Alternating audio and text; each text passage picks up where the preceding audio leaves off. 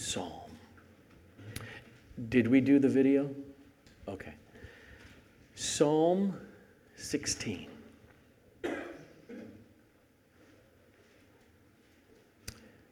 A Michtam of David. Preserve me, O God, for in you I take refuge. I say to the Lord, You are my Lord. I have no good apart from you. As for the saints in the land, they are the excellent ones, in whom is all my delight. The sorrows of those who run after another God shall multiply. Their drink offerings of blood I will not pour out, or take their names on my lips. The Lord is my chosen portion in my cup. You hold my lot. The lines have fallen for me in pleasant places. Indeed, I have a beautiful inheritance.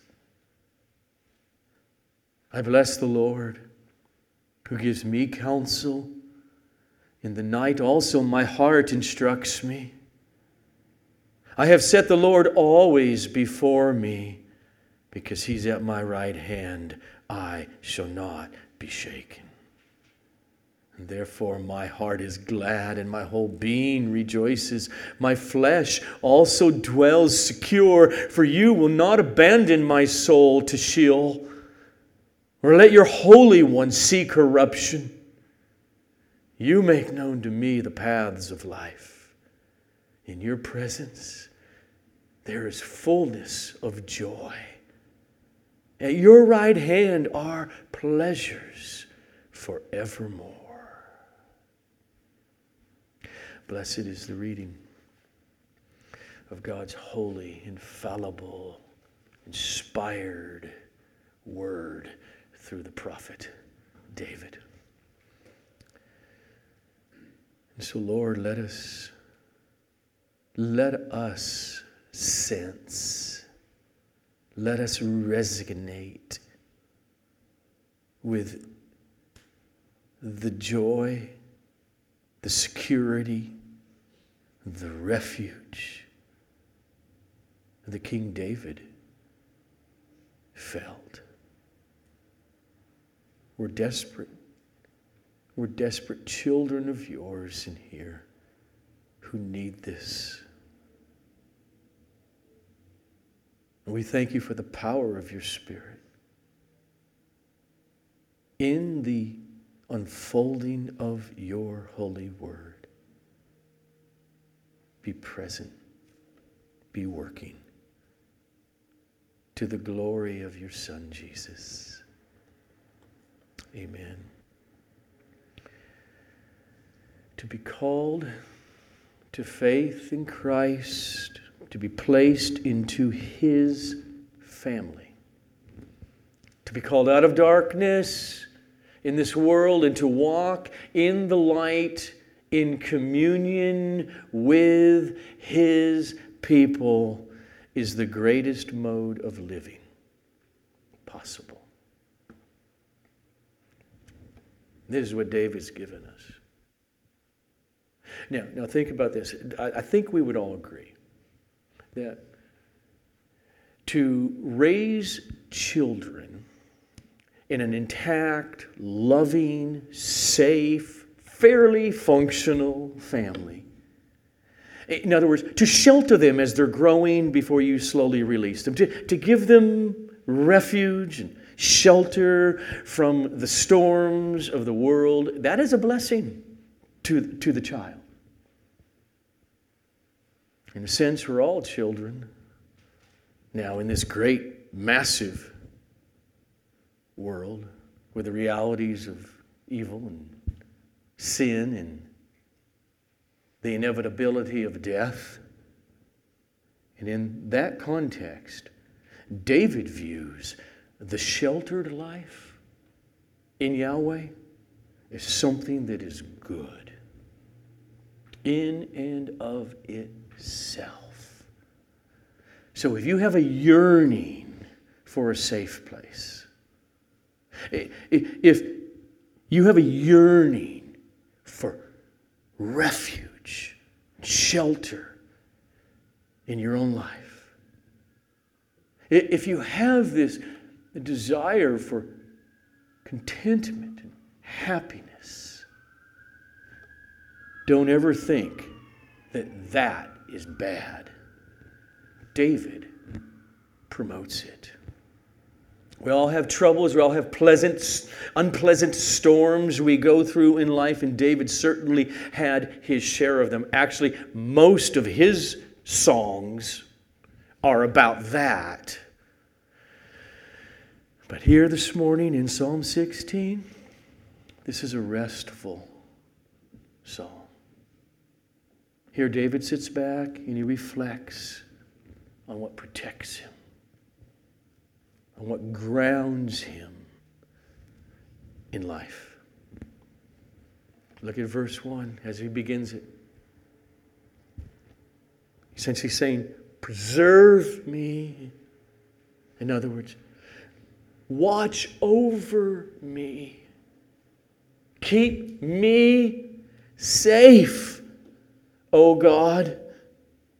For or because in you I take refuge.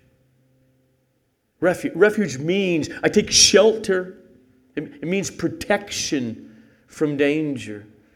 And David thus is commending such a life to all of us.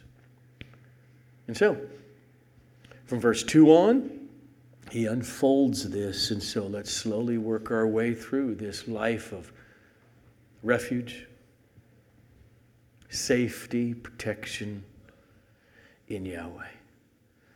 The first thing he lets us know is that to have this, we must yield our lives to God. Verse 2. I say to Yahweh, You are my Lord. I have no good apart from you. I say, in other words, to the Creator, whose name is Yahweh, you are my Hebrew Adonai, my Lord, my, my boss, my master, my sovereign, who's over me. That's one of the main things right there that the Holy Spirit awakens in the soul of a person who is now born again. It's one of the evidences of new birth. You're my Lord. And then they come to realize the next statement David made I have no good apart from you. And that is a joyful reality to the saved. Now, real quickly, that last, that second line, in, in the Hebrew text, it's a little tricky because if you were to translate it just very, very literally or woodenly, it says essentially, my good, not beyond you. Okay, so, so the question, wait, wait, wait. So what does, what does he mean? Does he mean that any good that I have, like spouse and children and a car or a horse or a house, any good I have, I only have it because of you. There's no good I have apart from, apart from you. That, that's essentially how the NIV interprets it. Possible. But I don't think that's what David means. I think he means here God is the good. In other words, the spouse and the kids and the house and the car and the horse or the, all, and the food, uh, they're good. But if I don't have you, God, it's all for nothing. In that sense, it ain't good. If I have you, I have everything I need. Paul puts that same thing this way in the New Testament in Philippians 3. Indeed, I consider, I count everything, all those basics of life, the good of life, his, his, his religiosity, or anything he's accomplished in life, I consider all of it is loss because of something the, the surpassing value, good to him, of, of, of what? Relationship, of knowing, not about, but knowing Christ Jesus, my Lord. And so that submission then that David gives us, it leads then to the reality of what he says next. Verse 3. And as for the saints in the land, those other people called out of the world to you, Yahweh, they are the excellent ones, in whom is all my delight. Now, David, I, I, know the way they, you know, in the, in, in the interpretation they did with the quotes, but no, no, David's still speaking to the Lord here. And because of his affection, in other words, therefore, because of his reliance upon the Lord, his commitment to the Lord, it overflows in a love or affinity or delight in other people who are taking refuge in Yahweh, in Jesus. The psalm assumes that if you delight in God, you also delight in his people. And that kind of assumption just flows off the lips of Paul through his pen. Just one, for instance, Colossians 1. And he hasn't met them but he knows this is true. Since we heard of your faith in Christ Jesus and your love for all the saints. Because of what? That, that vertical, that hope laid up for you in heaven produces that. In other words, the vertical, that intimate, to know you overflows in the horizontal. That's at the essence and the core of what a Christian is. It's why the Apostle John could make such stunning and sweeping statements. Like, whoever says that he's in the light and hates the saints, hates his brother, is still in darkness. Whoever loves his brother abides in the light. Beloved, let us love one another because love is from God. And everyone who loves has been born of God. Anyone who does not love does not know God. Now, for David or any of us, it doesn't mean oh, that's always works itself out easily.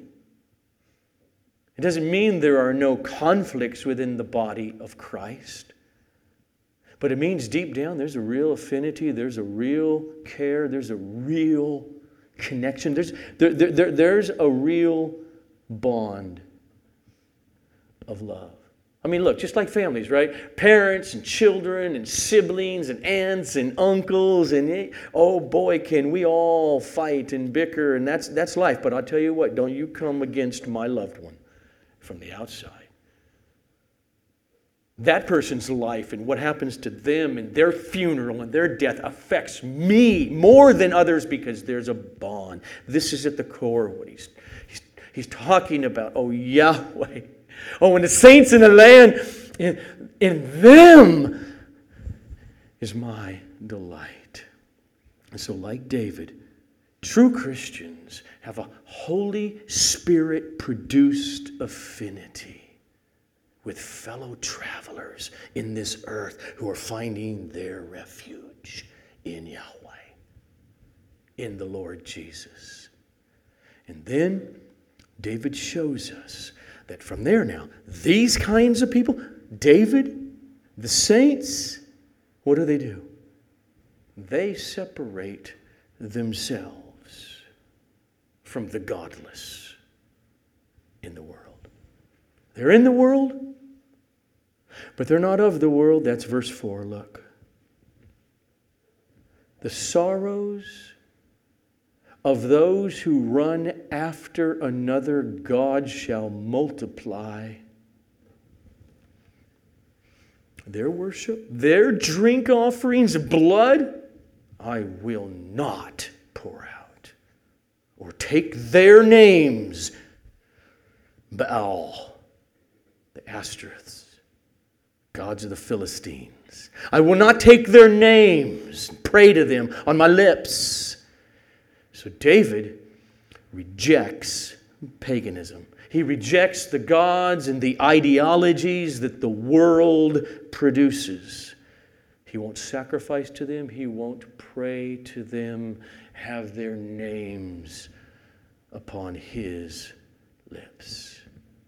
Commitment to the Lord and to his people in verses 2 and 3, it means also rejecting rejecting the world's worship, the world's worldviews, the world's training and discipleship and indoctrination.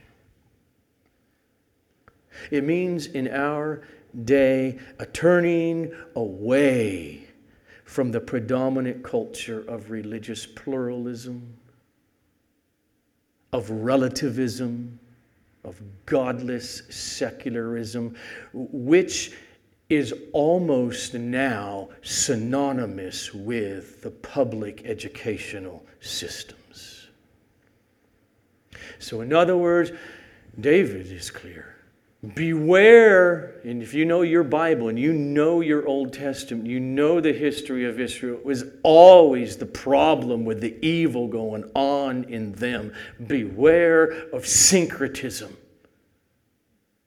Be, be, beware of Baal worship infiltrating Yahweh worship.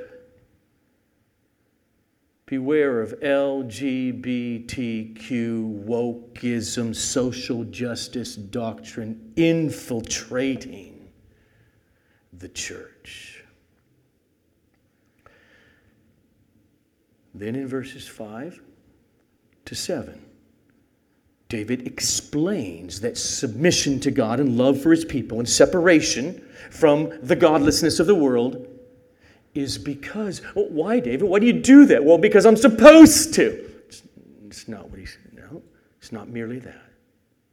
It's because true contentment is found in being satisfied with the Lord. And so the way he does, see, the most basic need in life is what? Provision. Daily bread, your food and your drink. And of course, your shelter, which is the point of this whole thing. And what David does, he takes that, that, that, that basic, universal, human, biological experience of food and water and relates it to his non material spiritual experience with Yahweh. Verse 5. The Lord, Yahweh, is my chosen portion and my cup. I would starve to death or die of thirst, O Lord, if I did not feed upon you daily. And then he switches the word picture. You hold my lot The lines have fallen for me in pleasant places. Indeed, I have a beautiful inheritance. So, those words, lot, lines, or measuring lines, inheritance, or possessions, those terms are the terms used in connection with Israel coming into the land of Canaan and the land being divided up among the tribes. And that's what David has in mind as he applies it to his own life experience. And what he's saying is, I acknowledge the Lord's sovereign providence over my life and circumstances. You have measured out my life, my lot my circumstances. You've ordered it. You're in control of it. You've settled it. The good, pleasant, the unpleasant, the trials. I'm satisfied with you, O oh Lord. You hold my lot. You have me carved into the palm of your hand, even in the midst of this trial.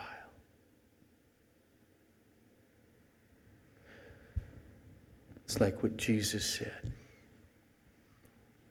They come back from the store. He's done with the woman at the well. I'm fine. I've eaten. Where'd you get food? I have food that you don't know of. that's what David's talking about. You're my portion. You're my cup. And, and he unfolds. How does that work for you, David? That's what he goes on to share that, that, that contentment satisfied in you. It comes from the Lord's direction to him. It comes from the Lord's instructions to him. Verse 7 I bless the Lord who gives me counsel. In the night also my heart instructs me. So, how does Yahweh give David counsel? It's through something that Yahweh had written down long before David was born the Torah, the law, the scripture, his written word. Remember, we started this series on Psalms with Psalm 1, and it kicked off this way, right? Blessed is the man who walks not in the counsel of the wicked. Okay, there's the separation from the world. No, nor stands in the way of sinners, nor sits in the seat of scoffers, but his delight is in the law of Yahweh. And on his law he meditates day and night.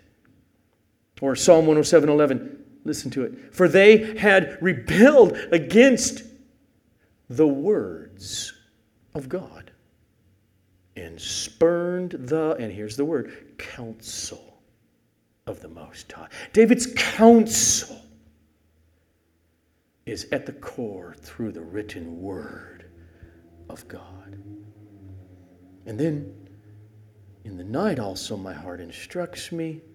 I'm pretty sure that, that, that what David is driving at there is that the scriptures get into his head, into his meditations, into his heart. They spill over in the night times as things quiet down before sleep. And he lay down meditating on the word.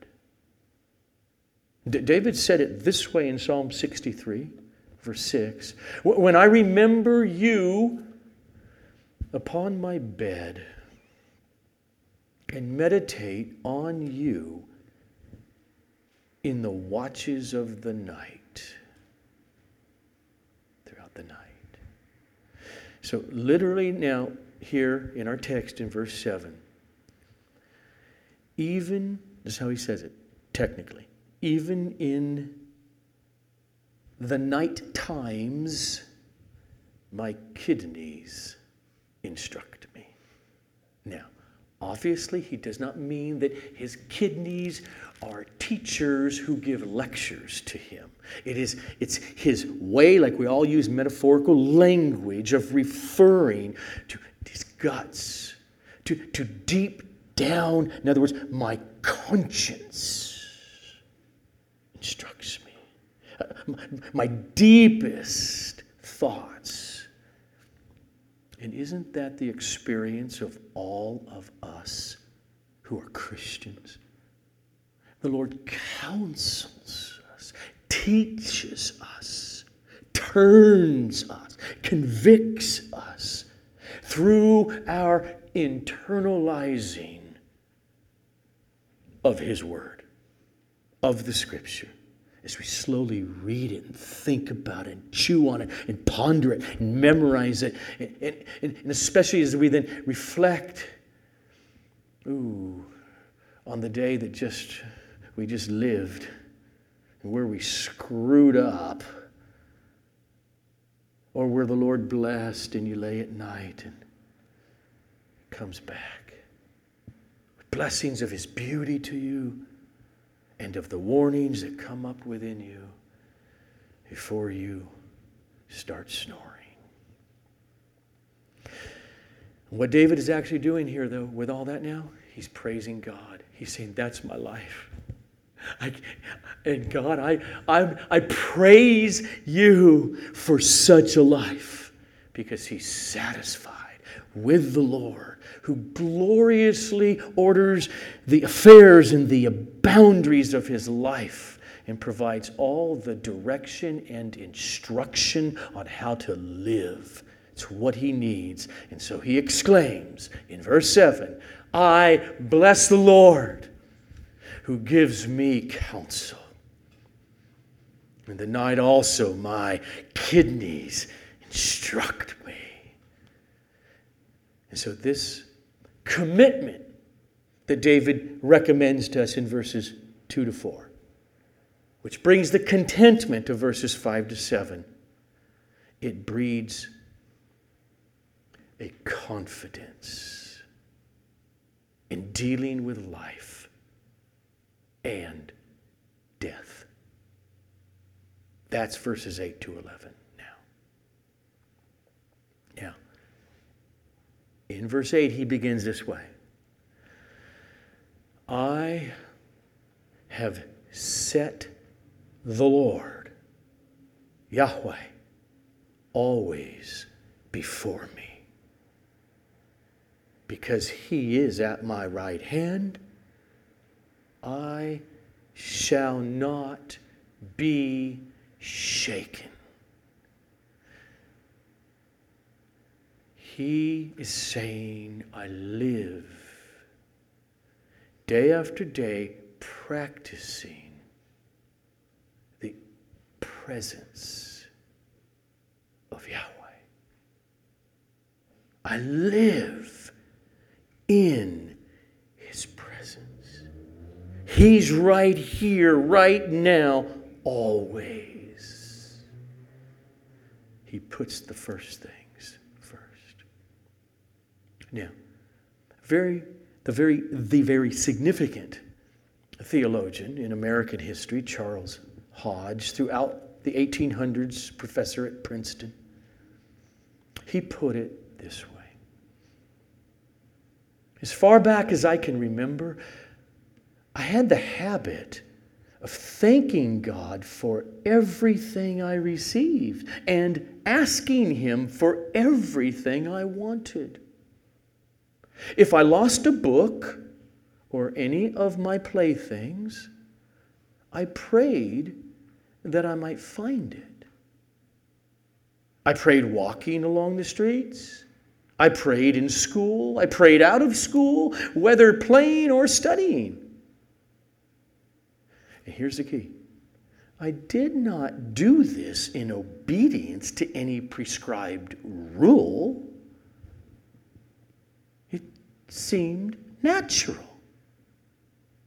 I thought of God as an ever present being, full of kindness and love, who would not be offended if children talked to him.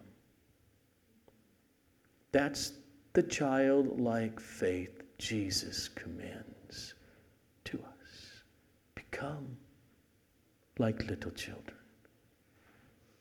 And the reason David lives that way is because he's persuaded of the Lord's nearness to him. I have set, he purposely does this, the Lord always right there in my presence before me. Why? Why? Because he is at my right hand. And because of that, I will never be shaken. I come near to God, and He is near to me. Therefore, I will never be shaken. Well, what's that, David? That's what he goes on to explain in verses 9 to 11. This nearness, it brings confidence to not be shaken in the face of life and in the face of death itself. Let's read it. Therefore, my heart is glad, and my whole being rejoices. My flesh also dwells secure for you will not abandon my soul to Sheol, or let your Holy One see corruption. You make known to me the path of life. In your presence there is fullness of joy. At your right hand are pleasures forever more. Restate it. David is saying, I have this unrelenting pursuit of God in spite of death. Because there is an unending, everlasting pleasures there in God's presence for me, for the saints. Verse 9 again. Therefore, my heart is glad, and my whole being rejoices. My, my flesh also dwells secure. He says, This security that I get from Yahweh covers my body, my flesh my physical, biological being. Verse 9. Now, notice that verse 10 is the reason for that statement of verse 9. That's why verse 10 begins with the word for, meaning because. The, the, the, the reason my flesh dwells secure is because of verse 10. For you will not abandon my life, soul, to Sheol, which means the place of the dead. You won't abandon me there, nor will you let your Holy One see corruption. So David is somehow confident that, that, that even though he will die and he will be in a disembodied state, he will not forever be abandoned there. Now, that's amazing. Now, what I got to do, here's the second sermon. and that is this we got to step back for a moment.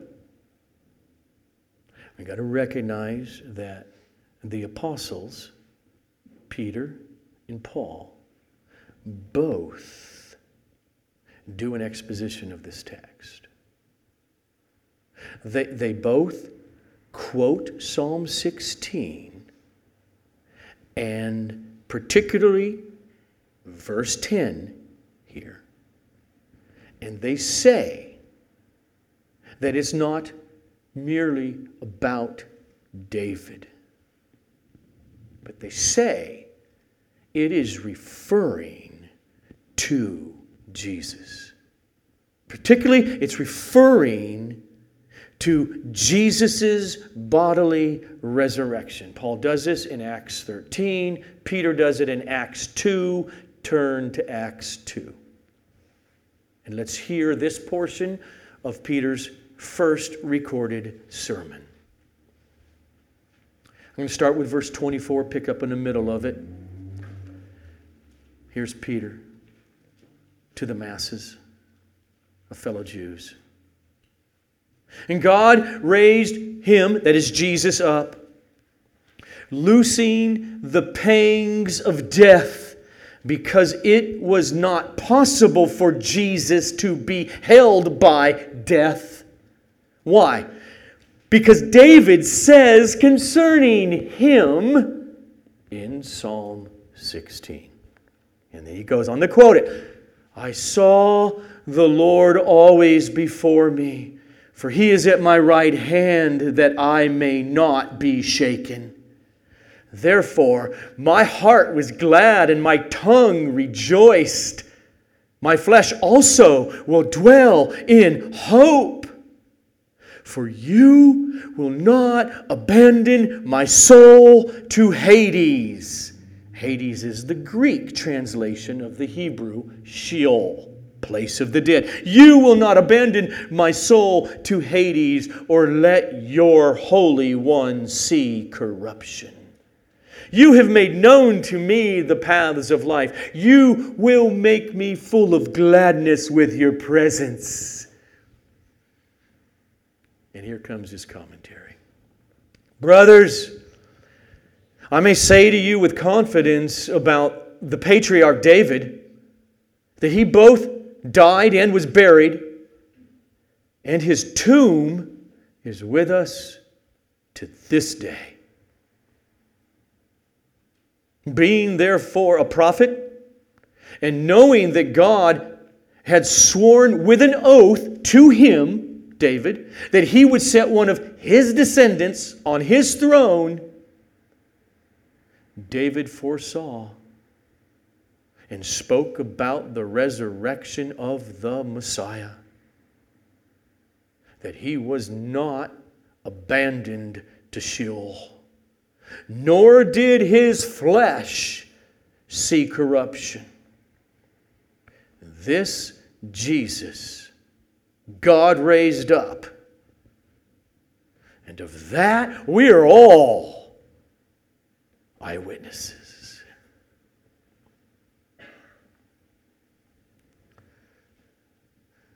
Now, here's a question. It's not a bad question. It's okay to think. Were these apostles?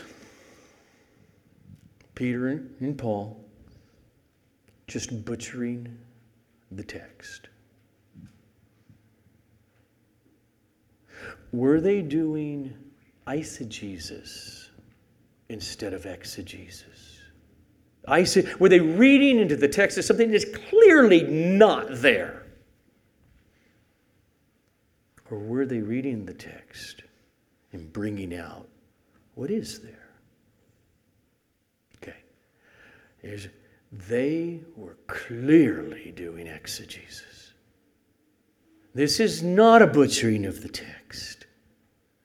And just stay right there in, in, in, Acts 2 with Peter for a moment. And notice Peter, he, he understands the interpretive difficulties of Psalm 16 because he says essentially this If Psalm 16, verse 10, refers to King David himself, then it is not true.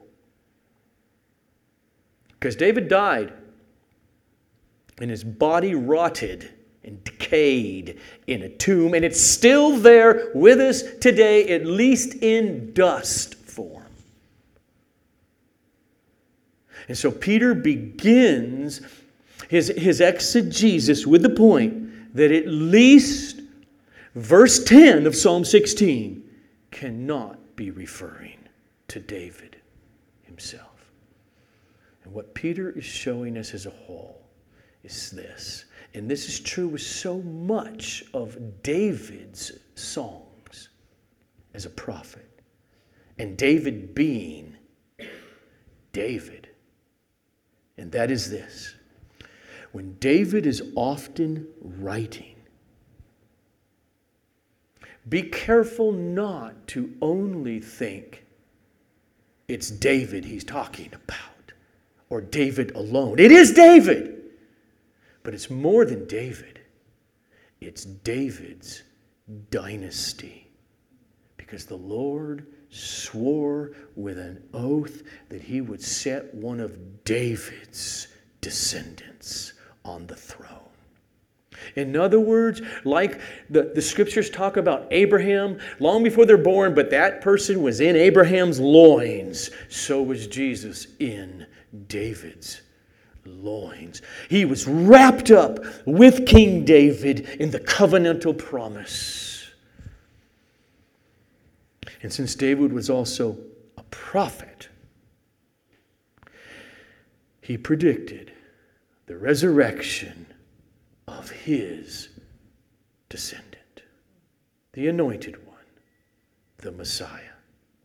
And that's why, in interpreting Psalm 16, verse 10, Peter says, Being therefore a prophet, and knowing that God had sworn with an oath to him that he would set one of his descendants on his throne, David foresaw and spoke about the resurrection of the Christ, that he was not abandoned to Hades nor did his body, flesh, see corruption.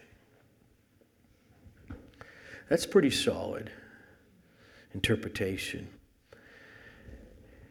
It's a good commentary. Uh, I just want to ask this other question, though. But apart from the way Peter then does that, and you never had Peter, is there anything in Psalm 16 that would lead to such a conclusion? And the answer is yes. Yes. And it's kind of twofold. Here's the first part of the twofold. See, it's called Hebrew poetry, which is, there's a lot of it in, in the Old Testament. All the Psalms are Hebrew poetry. Let me pause. It's not English poetry. We have our own rules in traditional English poetry. And there's different kinds of rules. And there's a lot of rhyme in English poetry that not in Hebrew poetry. It's not about rhyme at all. So let, let me, uh, so let me, Proverbs are poetry, Job is poetry. Okay. In the Old Testament, as opposed to prose or law. Okay. Now, within Hebrew poetry, in, there's different kinds because they're going this this this poem or this song is going by this kind of rule and another one's going by another so let me just give it taste to not overwhelm you but for instance there's what you call a parallelism okay but there's synonymous parallelism or different, there is antithetical parallelism. You'll see, in, in, when you read your English Bible and you start to think about it, you think, oh, that's what's happening here when I'm reading this psalm. So, for instance, synonymous And parallelism means, as, as it's flowing down, and it'll do this pattern throughout a song or something. It'll be the first line will say something, and then the next line will say the same thing, but in different words. It's synonymous. I mean, it repeats it, but in different words. To get one taste, Psalm 12, verse 2. This is synonymous parallelism. Everyone utters lies to his neighbor. Next line. With flattering lips and a double heart, they speak. He said the same thing with different words. There's antithetical parallelism, which means, of course, you can probably figure it out. You say the first line, and then in the next line, you say the exact opposite, the antithesis, like Proverbs 10:1. A wise son makes his father glad, but a foolish son is a sorrow to his mother. Okay, now, having said that, here, here, here's, here's the rub now. This psalm is neither one of those. This is what you call additional or supplemental poetry, where the flow throughout is in, in, in one line, you say something, and then the next line, you add something else. It's distinct from it. Not a repeat of it or the opposite. It's distinct from it. You add something else to it. So it's like, okay, not only is this, but also this. Now, as we have been reading through Psalm 16, that is exactly what has been happening. Let me go back to verse 4, see if you can feel it. Their drink offerings of blood I will not pour out. I won't even take their names upon my lips. The Lord is my chosen portion in my cup. Essentially, saying, plus, you hold my lot. The lines have fallen for me, boundaries in pleasant places. Now, oh, watch this, something else. Indeed, I have a beautiful inheritance. I bless the Lord who gives me counsel.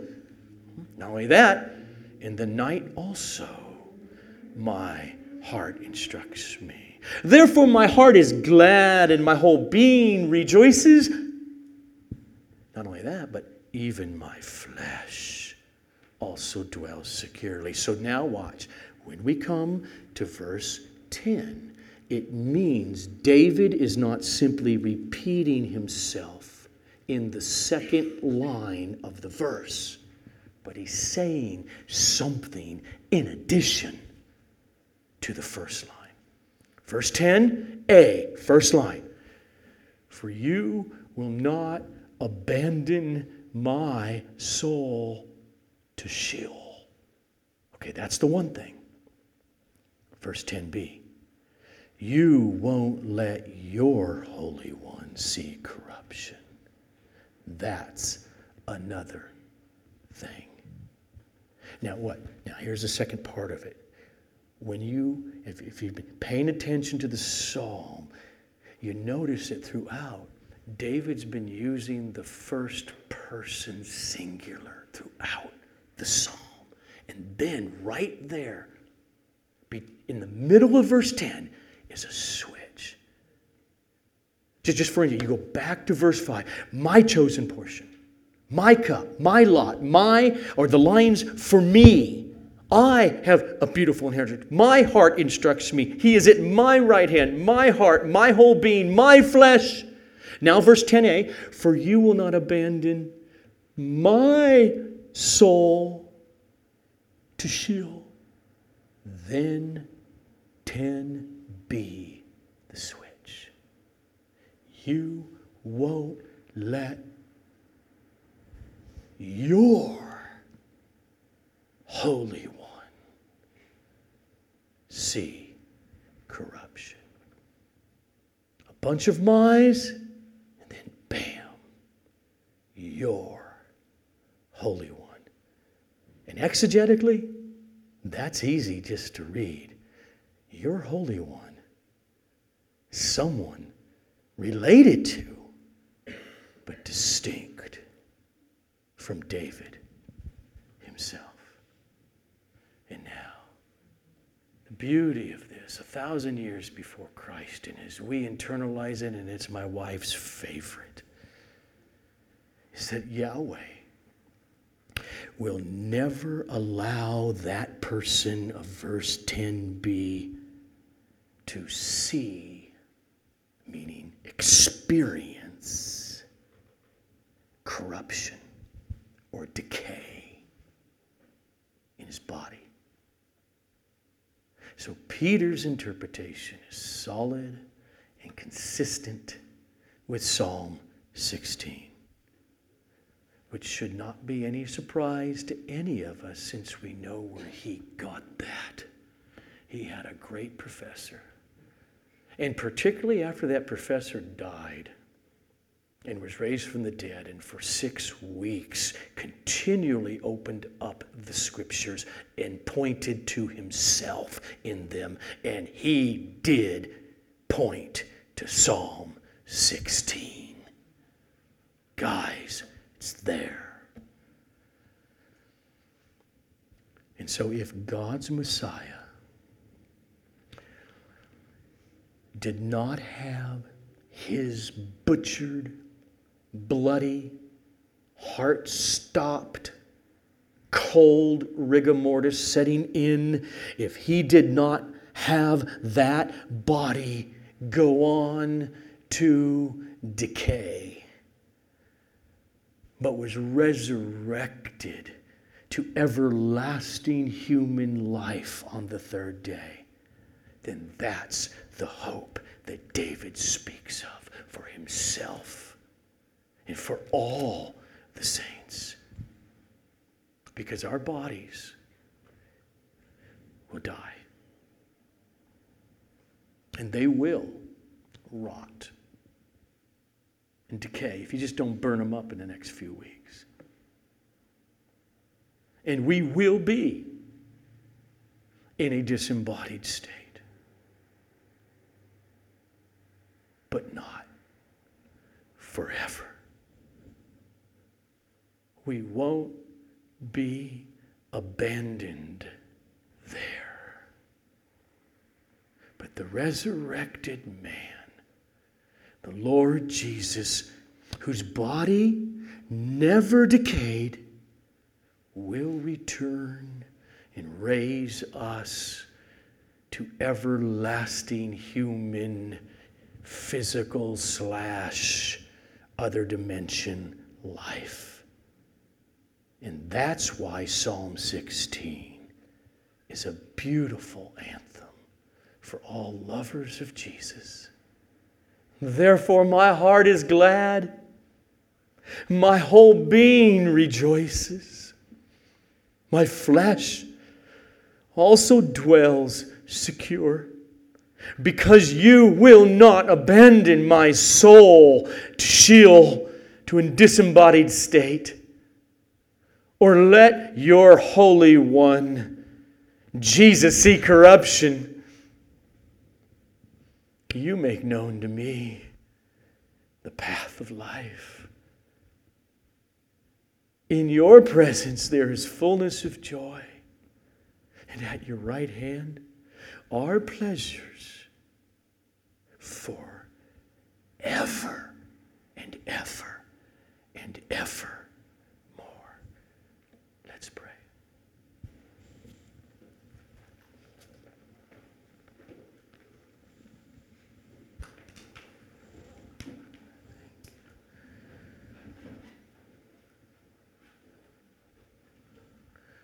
Lord, Holy Father, ever present Spirit,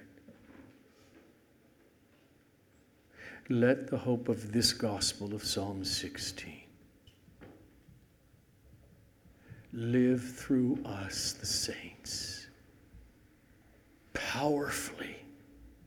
Let that hope reign in our lives throughout this coming week and month and year to the glory of Jesus.